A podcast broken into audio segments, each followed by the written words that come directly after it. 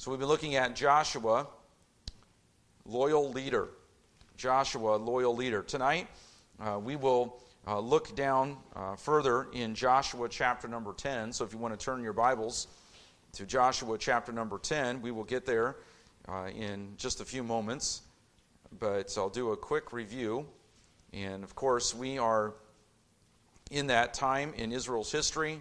Uh, Moses has now transitioned, and Joshua is uh, the leader. Moses has gone to be with the Lord. Joshua is now in the leadership of the children of Israel. We talked about Joshua's preparation, many years, much experience, many ways in which God prepared Joshua for the responsibility of leading the children of Israel. And we've spent some time talking about the importance of preparation. Preparation can be some of the most difficult times in our lives because we get in a hurry, we want to get ahead of God, we think that we are ready, and maybe God says, No, you're not, or there's further preparation for something we don't know about that's coming that God wants us to be ready for, something that we have no idea is coming, that God is uh, preparing us, some area of responsibility, of leadership, whatever it might be. And that time of preparation can be difficult because we can get impatient and we can get ahead of the Lord. We can get out of the will of God if we're not careful. But Joshua stayed faithful. He stayed loyal to God, loyal to God's word, and loyal to God's authorities in his life.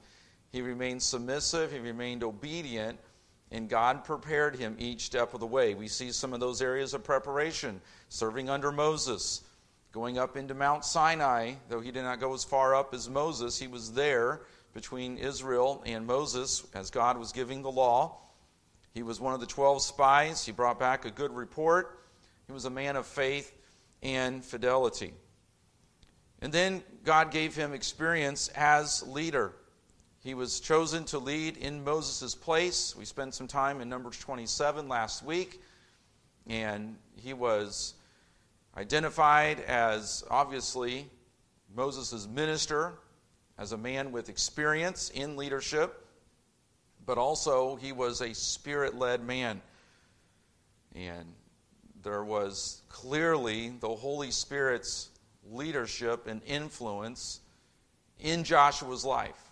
And this is key because Joshua understood and he had to come to grips with this reality as he faced the fears and the obstacles and the unknowns. He was going to lead Israel into Canaan to conquer the land, and there were a few things that Joshua was going to have to lead Israel in obedience to before they would ever cross the Jordan River. So he's encouraged to be courageous. This is a big responsibility. We can read all through Joshua 1 and see the emphasis on being strong in the Lord and being courageous. And to not be in fear, to not be dismayed, for the Lord thy God is with thee, whithersoever thou goest. Joshua 1 in verse 9, Joshua 1 in verse 8, this book the law shall not depart out of thy mouth. So we see the emphasis on obeying the word of God, on trusting the Lord. And then there were some things, some specific responsibilities, duties, areas of obedience that Joshua had to lead Israel in before they could ever enter the promised land uncomfortable, not the most popular decisions, but areas that needed to be addressed, that they needed leadership in, that needed to be taken care of as matters of obedience. Circumcision, keeping the Passover, and then Joshua himself came face to face with the angel of the Lord, the captain of the Lord's host, a Christophany. And the question is asked there in Joshua 5 as Joshua sees this man with the sword and he says, On what side are you on? On the, the armies of the Lord or on the, in, in the, the place of our enemy? And the Lord of hosts said, Nay, neither one. But I'm the captain of the, the host of the Lord. And Joshua immediately realized he was looking at the angel of the Lord, a Christophany. Now, we understand it as a Christophany. He, from his Old Testament perspective, Maybe did not understand it that way. But he knew this was the angel of the Lord, and he bowed down, he worshiped, and he determined he was going to be on the Lord's side. It wasn't about him telling the captain of the Lord's host, Hey, you're going to be a great fighter. Can you join our army and fight for us? Joshua realized he needed to be on the Lord's side.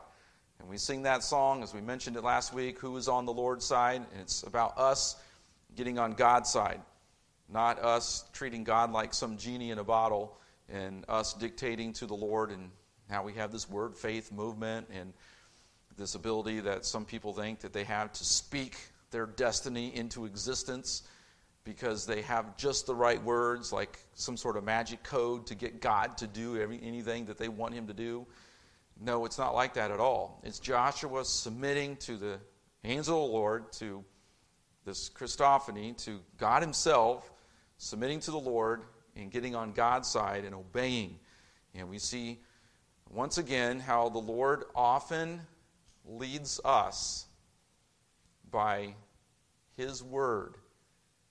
And we get into a place, I've seen it over and over in my life, and some of you can probably give example, give testimony of how God gives you a rhema, a word from Himself, from the Word of God. There's the Logos, the general revelation of God, but sometimes we talk about the rhema, the specific promise. I know over and over in my life, God has dealt with me in times of transition as I wasn't even aware exactly of what God was about to do in my life. But I think of specific sermons, I think of specific verses, I think of passages of Scripture that God has used in preparing my heart for something that I did not even realize immediately until later that God was working in such a way to show me His will, to help me to know and to obey.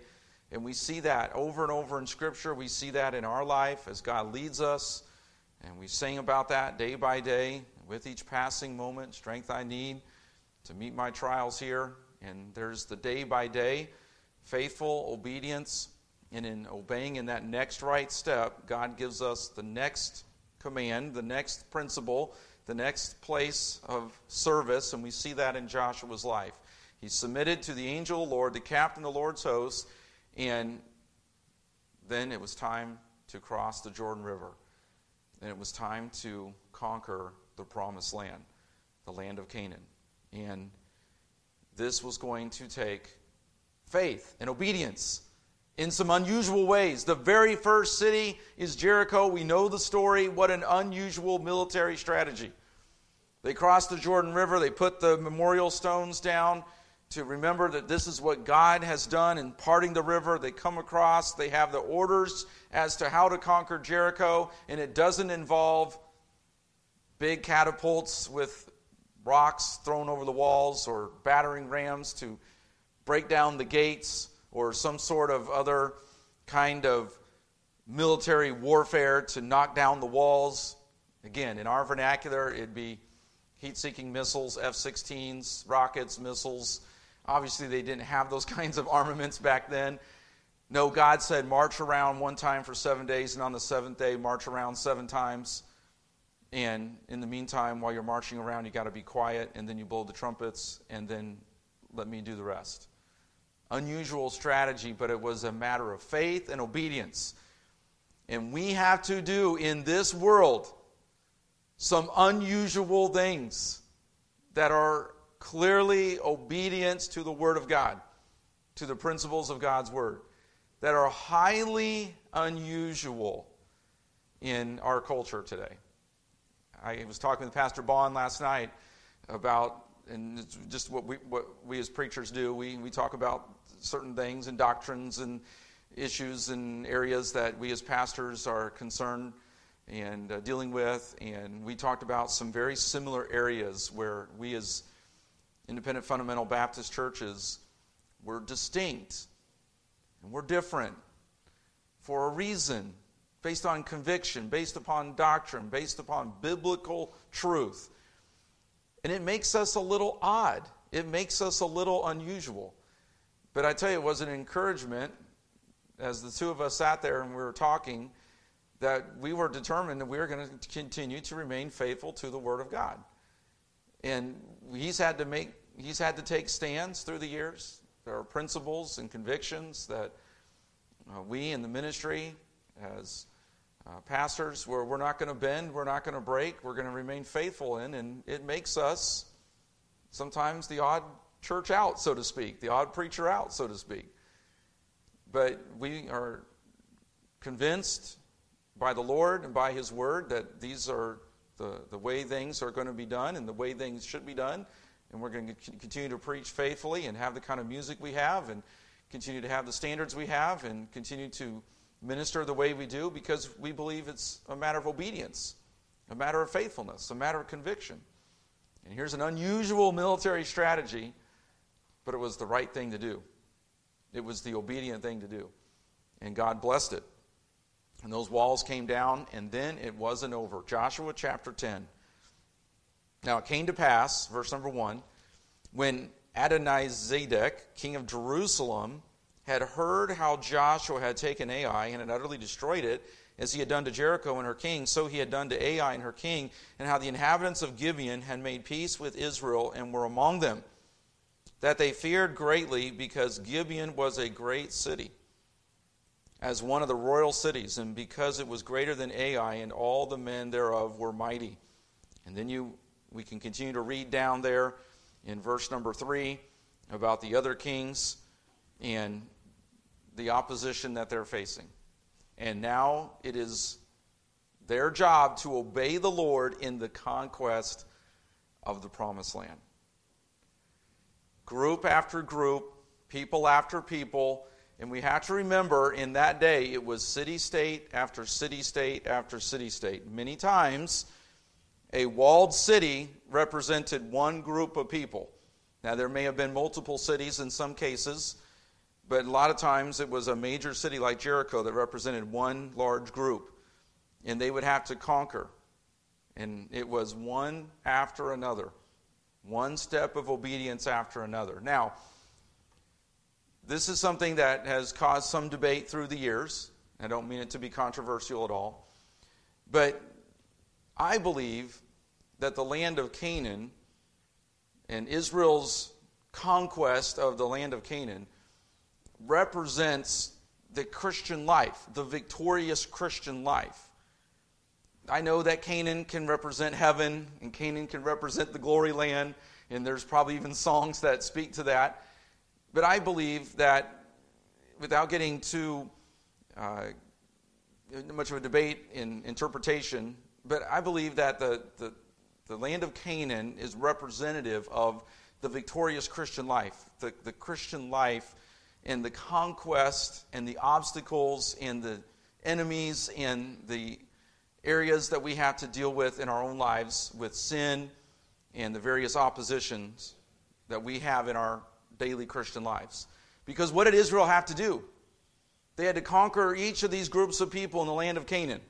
They had to go city to city, area to area, place to place, mountain to mountain, valley to valley. And isn't that often the way the Christian life is? There's Canaanites, in a sense, everywhere we go. There's obstacles, there's valleys, there's mountains all around. There's different challenges as we go through the Christian life. And until we get to heaven and we are glorified in our bodies and we are in the very presence of God and the resurrection has taken place and the curse of sin is removed, we are always going to be dealing with the world, the flesh, and the devil, aren't we? There's always going to be some Canaanite, in a sense, that's going to be out there that we are going to be involved in in some sort of spiritual conflict. It's just the way life is. I wish that I could tell you the place to go some monastery or some castle somewhere where we all could go as Christians and we could just hang out there and we could just have our place of complete sinless perfection. No more controversies, no more enemies, no more sin. But it's not going to work, is it? It's never going to happen this side of heaven. I know there are some groups of believers through the years who have believed in some sort of sinless perfection this side of heaven. There's even some groups of Christians that say, well, at least if you get the second anointing, then you can at least eradicate the sins of, I think it's omission. You may still commit some sins, but at least you get rid of a certain group of sins in your life. And now you're on a higher spiritual plane. I don't believe that's biblical. I don't believe that we get saved and then we work real hard for a second blessing and some anointing of the Holy Spirit that takes us to a higher plane of spirituality. I don't believe that that's biblical. And I think that the Christian life is a matter of daily, faithful, spiritual disciplines. Paul talks about fighting the good fight until the end of the faith, until the end of his life, all the way down. I don't see in Scripture where Paul ever said, I finally arrived. As a matter of fact, Paul's writing, I have not already attained. He talks about in Romans 7 the things that he wishes he, he wouldn't do, he's still doing.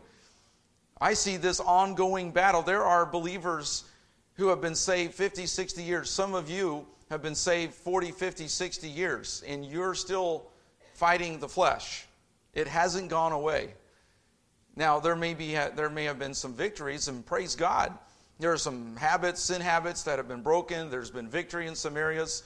Uh, the, the testimony of, I mean, I, I was meeting uh, saints last night who I knew as a, as a kid, uh, growing up in Indianapolis and going to fine arts competitions and uh, seeing people at Grace Baptist last night that I knew years ago who are still faithfully serving. Many of you have that same testimony. I think of other ministries I've been in. But I've never had any of those veteran saints come to me and say, you know what, there was this day about 15 years ago when I finally arrived. And you know what? All of a sudden, the battle with sin just kind of went away. And all of a sudden, I just started living in this constant state of, of tranquility, and I just didn't have to deal with sin much anymore. All the bad thoughts went away, all the temptations went away. I have never had a, a, a saint, a veteran saint, come to me and say that their sin was, was gone, their sin nature had been eradicated. Now, they've had victory. They've even shown great examples of victory. They have had a pattern of life, of obedience and faithfulness. But I've had more veteran saints of many years come to me and say, keep up the fight, keep working hard, keep preaching the word, keep being faithful because the battle isn't over. It continues until the last breath that we breathe. And that's what we are determined to do is to be faithful. And we see that in Joshua's life. Joshua 10, they're dealing with the enemies and they're just getting started. And then we go all the way to Joshua chapter 23. We go all the way to Joshua chapter 23. They get into the conquest. They begin to allot the land. They set up the tabernacle in Shiloh. They establish the cities of refuge and the places for the Levites to live. A lot gets done. And then we get to Joshua chapter 23. And this is Joshua's final sermon address to the people in Joshua 23. I wish we had time to read the entire chapter. And it came to pass a long time after that the Lord had given rest unto Israel from all their enemies round about, that Joshua waxed old and stricken in age. So they reached a point in their conquest of Canaan that God had given them a measure of peace. But there was still a lot of work to be done. There were still a lot of enemies. There were still a lot of land. There was still a lot of work. Still a lot of things that had to be done. And again, it's a reminder we don't ever arrive. I've talked about it, I've given the illustration many a time. There's no moving sidewalks in the Christian life. We love them at the airport. We put the luggage down, and the sidewalk takes us to the next place. They're wonderful things, but the Christian life is more like, if I can say it, a treadmill. And that treadmill keeps on going. If you stop, where are you going? If you stop on a treadmill, what happens? You go backwards or you fall flat on your face, you get hurt, whatever, right? You hook on that little thing so if you get yanked off, it's supposed to stop the treadmill because people can get really hurt. But here they are. They've, given, they've been given a measure of rest. They've had a measure of victory. They've had success in their initial conquests. Joshua is now waxed old, stricken in age. In verse 2 of Joshua 23, and Joshua called for all Israel and for their elders, and for their heads, and for their judges, and for their officers, said unto them, I am old and stricken in age, And ye have seen all that the Lord your God hath done unto all these nations because of you, for the Lord your God is he that hath fought for you. And he goes on to talk about, Behold, I have divided unto you by lot. That's verse 4. And he continues to talk about, and then in verse 5, and the Lord your God, he shall expel them before you, and drive them out, drive them from out of your sight, and ye shall possess their land as the Lord your God has promised unto you. He says there's still more work to be done. We cannot just rest. God has given us a measure of peace, but there's more work to be done. And we're thankful for those times where we can catch our breath, where God gives us a victory, where God gives us the overcoming of a certain challenge but the fight begins again. It just it comes back. There's another stage, there's another area which we have to continue to serve the Lord and be faithful. It may change. Our area of service may change, our particular ministry or stage of life may change, but there's still work to be done. There's still areas of service, still areas of obedience and faithfulness. And Joshua says to the leaders, keep going. I'm an old man now. I'm going to pass off the scene you're going to have to continue the fight. We could continue all the way down through chapter 23. It's a wonderful read. If you need encouragement for your soul tonight, read Joshua 23 and 24. They're wonderful chapters. They, they just reinvigorate us. He warns them about transgressing the covenant of the Lord, verse 16. And then in Joshua 24, what does he do? He renews the covenant. He takes Israel to the covenant as he's about to go to be with the Lord, and he calls for the elders of Israel, for their heads and their judges and their officers, and they presented themselves before God. And Joshua said unto all the people, verse 2 of chapter 24, Thus saith the Lord God of Israel, Your fathers dwelt on the other side of the flood in old time, even Terah the father of Abraham, the father of Nahor, and they served other gods. A little history lesson. I love this. One of the problems that we have in our church today, in our churches today, is we don't even know where we came from, how we got to where we're at. Oh, we got to do everything new. We got to try every new trend. We got to try every new style because we're the ones who really are going to do it right. Because all those old people and all those saints of the past, they didn't have a clue. We're the progressives. We're the ones who really know how to serve the Lord. Is that the way? Is that our attitude? C.S. Lewis called it, called it chronological snobbery. There's a lot of other people who come before me. I stand on the backs of many more faithful men and I am a proud and arrogant and cocky young 48 year old preacher to think that I have now arrived on the scene and ain't nobody ever done it the way I'm going to do it because I've got it all figured out. And those guys, they were old geezers who didn't know how, didn't know how to lead a church. No, that'd be foolish of me to act that way and to think that way. And I've met too many men my age and younger who think, oh, all those old geezers, blood on their swords, fighting for the truths and the doctrines and the fundamentals. Ah, they didn't, they didn't have it right. We finally figured it out. No way. What was Joshua doing? He's passing it down to the elders. As Paul said to Timothy, commit thou to faithful men who shall be able to teach others also. The faith once delivered to the saints. And Joshua is saying, You are going to have to keep this going the faithfulness to the Lord, the putting away of the idols, the keeping of the covenant, and he reminds them of all that, and we get to verse 15 of Joshua 24. And, it, and if it seem evil unto you to serve the Lord, choose you this day whom ye will serve. Whether the gods which your fathers served that were on the other side of the flood, or the gods of the Amorites in whose land ye dwell, but as for me and my house, we will serve the Lord. That was a commitment of Joshua's life from early on. And he's in his final days, nearing his final breath. And what is Joshua still saying?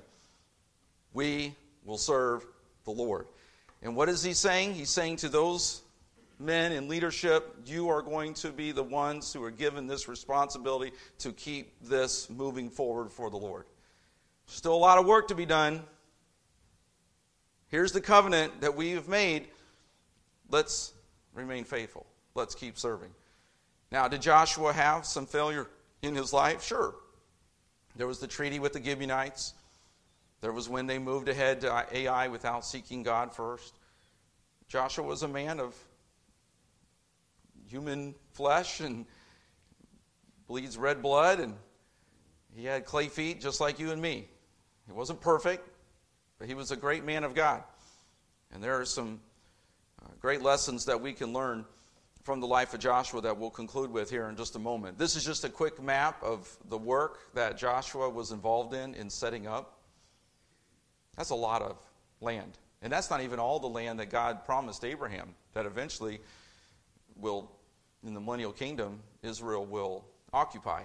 And can I just say once again that Israel owns the Golan Heights, the Gaza Strip, and the West Bank? All of that belongs to Israel. It is rightfully theirs.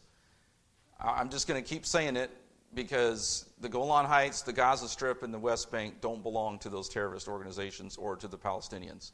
They belong to Israel and beyond. In the millennial kingdom, there will be the final or the full fulfillment of Abraham's covenant, and they will own from the River Euphrates all the way to the Nile River, and I forget the northern and southern boundaries, but they'll have all that.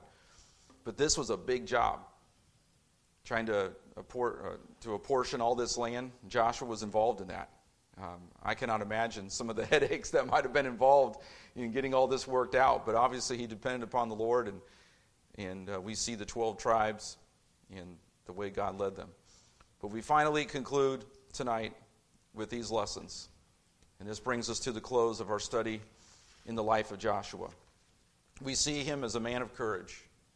From Joshua 1 all the way through to the end of Joshua 24, we see Joshua facing his fears, taking on the big responsibilities. And I know sometimes it is hard when God leads us to the hard thing, to the fearful thing.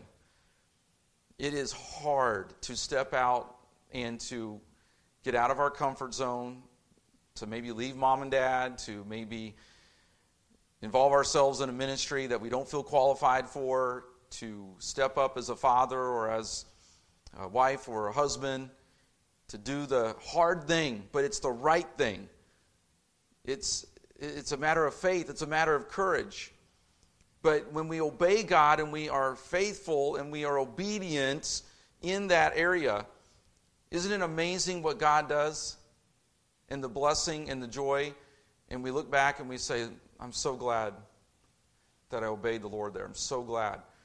As hard as it was, as difficult as it was at the moment, I'm glad that I stood by principle. I'm glad I followed the command. I lived by principle. And Joshua did that. He was a man of courage, he was a man of faith, a man of integrity. We looked at Joshua 24 and verse 15. We see that theme throughout his life. As for me and my house, we will serve the Lord. He was a man of responsibility. Can I put a plug in again for our young men? Don't be afraid of responsibility. I know responsibility is no fun. I know that. And there's a lot of weak, wimpy, spineless, jellyfish, milk toast men out there.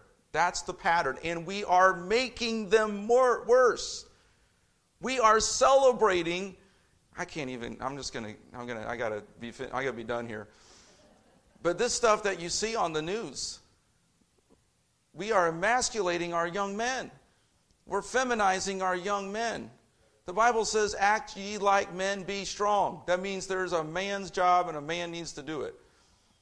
And doesn't mean that we can't share in our responsibilities and our duties around the house. I'm not getting into all the traditional roles and all that, okay? But a man needs to be a man. He needs to step up and lead his home, be the provider and the guide and the protector and all the other things and it's hard. Responsibility is tough. But when it's God given, God gives the grace and the strength to do what He has commanded us and called us to do. And it's worth it in the end. And he was a spirit led man. That's, again, ultimately what uh, directed his life. A few final lessons leadership begins with service. I know that goes against Fortune 500 corporate America. I know that. Because in the leadership corporate America world, it's dog eats dog. You scratch my back, I'll scratch yours, and eventually we'll climb all over each other to see who gets to the top. King of the hill kind of stuff, you know. I get up top, and then you try to knock me off, that kind of thing. And then there's all the golden balloons, and you can do all kinds of kinds of manipulatives and manipulation and extortion and bribes and well, that represents about 95% of our politicians, and get our way to the top and then abuse and misuse, but you got your golden parachute, golden balloon, or whatever you call it, to get out. No. Leadership begins with service, humbly serving. And that begins in the home. And we can go on and on with that. But leadership begins with service. Joshua had to experience that. That was part of his preparation. We see also that God chooses to use men and women to accomplish his will. Yes, he does have messengers, angels who are messengers who perform some celestial duties, but God chooses to use men and women like you and me, boys and girls, men and women like you and me. He chooses to use us, He wants to use us. And we need to be humble and willing to be used of Him. God desires responsible, faith filled servant leadership. And God uses us despite our weaknesses and failures. He wants our hearts, He wants us to be yielded to Him. And that's ultimately what makes the difference. David was a little shepherd boy, but he was a man after God's own heart. Joshua was the son of Nun. Nothing great and special that we can see in his heritage and his background, but he was a man who determined from early on that he was going to be a servant, and as for me and my house, we will serve the Lord. And we see that played out in Joshua's life. Hope this has been an encouragement and a help to us. Thank you for your faithfulness, for being here tonight. And uh, we will close in prayer. Then there'll be a choir practice. And then if we can get some help in the fellowship hall setting up, that would be great as well. Let's pray. Lord, thank you for Joshua, for his example, for the time that you've given us to study his life. Lord, so many things that we can glean, that we can learn. Help us, Lord, uh, whether we're a man or a woman, a boy or a girl, help us, Lord, to have the kind of character and faithfulness and obedience of a Joshua. You may not call us into great areas of leadership, but all of us have influence. And may we have a godly influence on those around us. And we pray this in Jesus' name. Amen. Have a safe trip home. We look forward to being back together on Sunday in the pitch in and uh, afternoon service. But uh, have a great evening. And again, the fellowship hall will start setting up in there in a few minutes.